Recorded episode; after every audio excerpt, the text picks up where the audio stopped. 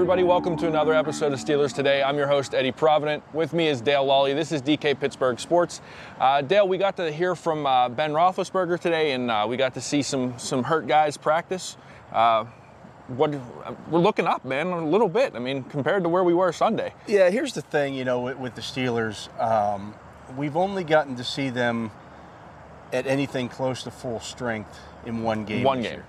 and they look good. Oh, hey, they won that game. Yeah.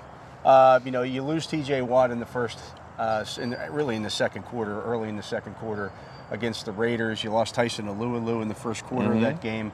Uh, really kind of uh, hamstrung the defense from there on out. And we haven't gotten to see that. Uh, you know, the way, the style that they're built to play right now is to play, you know, shut down defense and allow the offense time to get its footing and, and you know maybe just do enough to win games. It's a, it's a thin margin of error, and when that defense isn't running at full strength, well, you get the results. That, yeah. yeah, you get the results that you've had the last two weeks.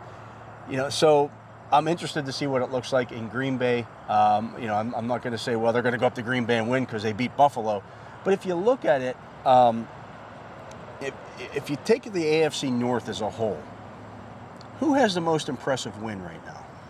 Steelers against Buffalo. Steelers in Buffalo Right. in Week One. Has to you be. could say, well, you know, the the Ravens, yeah, the Ravens beat Kansas City. They did it at home. and it was a lot closer City, of a game. Yeah. And so, you know, I, this this team, I know people are, are tossing out, you know, oh, they're, they're terrible, they're this or that. I get it. The last two games have been awful. Yeah. Uh, but I want to see what they look like in Green Bay with the full complement of players. Obviously, minus Tyson Alualu. That's a big loss, but it's you know it's not uh, a game changer necessarily. Um, I want to see what it looks like up there. Uh, you know, if it looks closer to what happened in, in, in Buffalo, where they play the Packers, even if they lose the game, uh, and play the Packers tight, say, okay, there's some there's Yep. some signs here that this can work. This can continue to work. If the, you know they go up there and get blown out, then, that's a different story. Right. And here, here's my thing with it. If the Steelers, if this was week eight and the Steelers were, were five and two, right? And we had these two bad losses back to back. I don't think everything would be as gloom and doom as it is right now because of the record and, and the timing of, of this bad stretch. Yeah, I think we talked about this yesterday. You look at the, the difference between the Steelers and the Ravens right now. The Ravens are two plays away from Yeah. being th- 0 and 3. You know, you look at the Vikings who are 1 and 2. They're two plays away from being 3 and 0. You know, mm-hmm. they missed a, a couple of field goals at the end of the game. So it's a, it's a thin margin of, of error for most NFL teams. Nobody's blowing anybody out. The Chiefs, you know, the Chiefs are uh, everybody's. You know, well, look at they're they're great. You look at the, the power rankings. They're, they're one and two, and they're still ranked in the top ten in power rankings. Their margin of victory last year, they I think they won eight or nine games uh, by less than a touchdown. Yeah. Nobody blows anybody out in the NFL. It's just No. not the way the game's set And, up. and I'm not going to be disingenuous because I was on my podcast that's going to drop today, uh, and I kind of went off on how bad the offensive line played and how how bad the offense looked. I mean, there was no creativity. We talked, or you and Dale or uh, DK talked about it on Sunday that you know I think you said it lacked ima- imagination.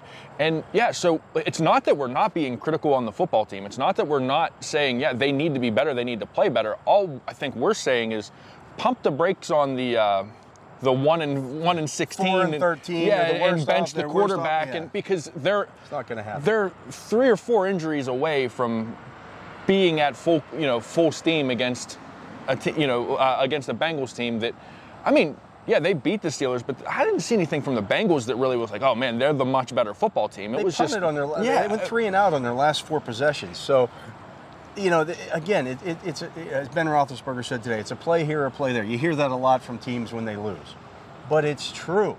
And you know, you know, he took uh, the blame for the slow starts. They haven't scored a point yet in the first quarter of their games. It's been 12 games now since they've scored a touchdown or any points Right. on their opening possession of a game. They have to start faster. It starts with him. There's no doubt about it but he's still a capable quarterback.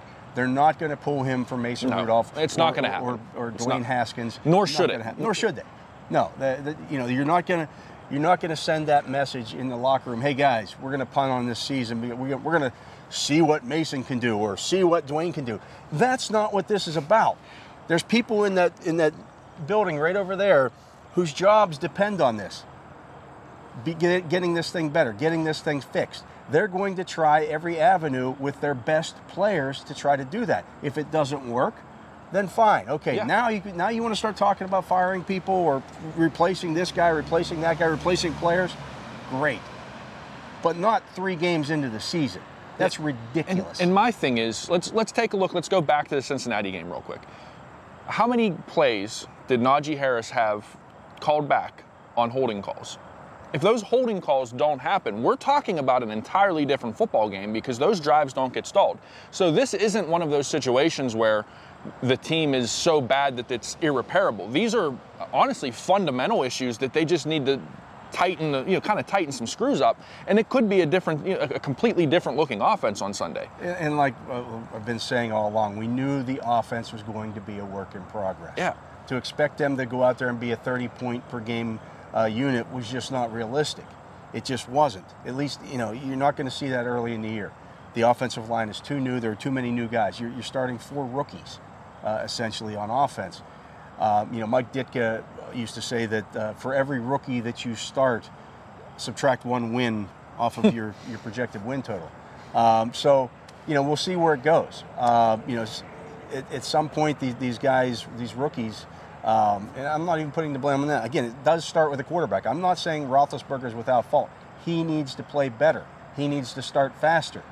Uh, you know, I, I asked him today about you know this the scripting of plays, and he still has involvement in that. In that, you know, they need to script things a little differently or a little better.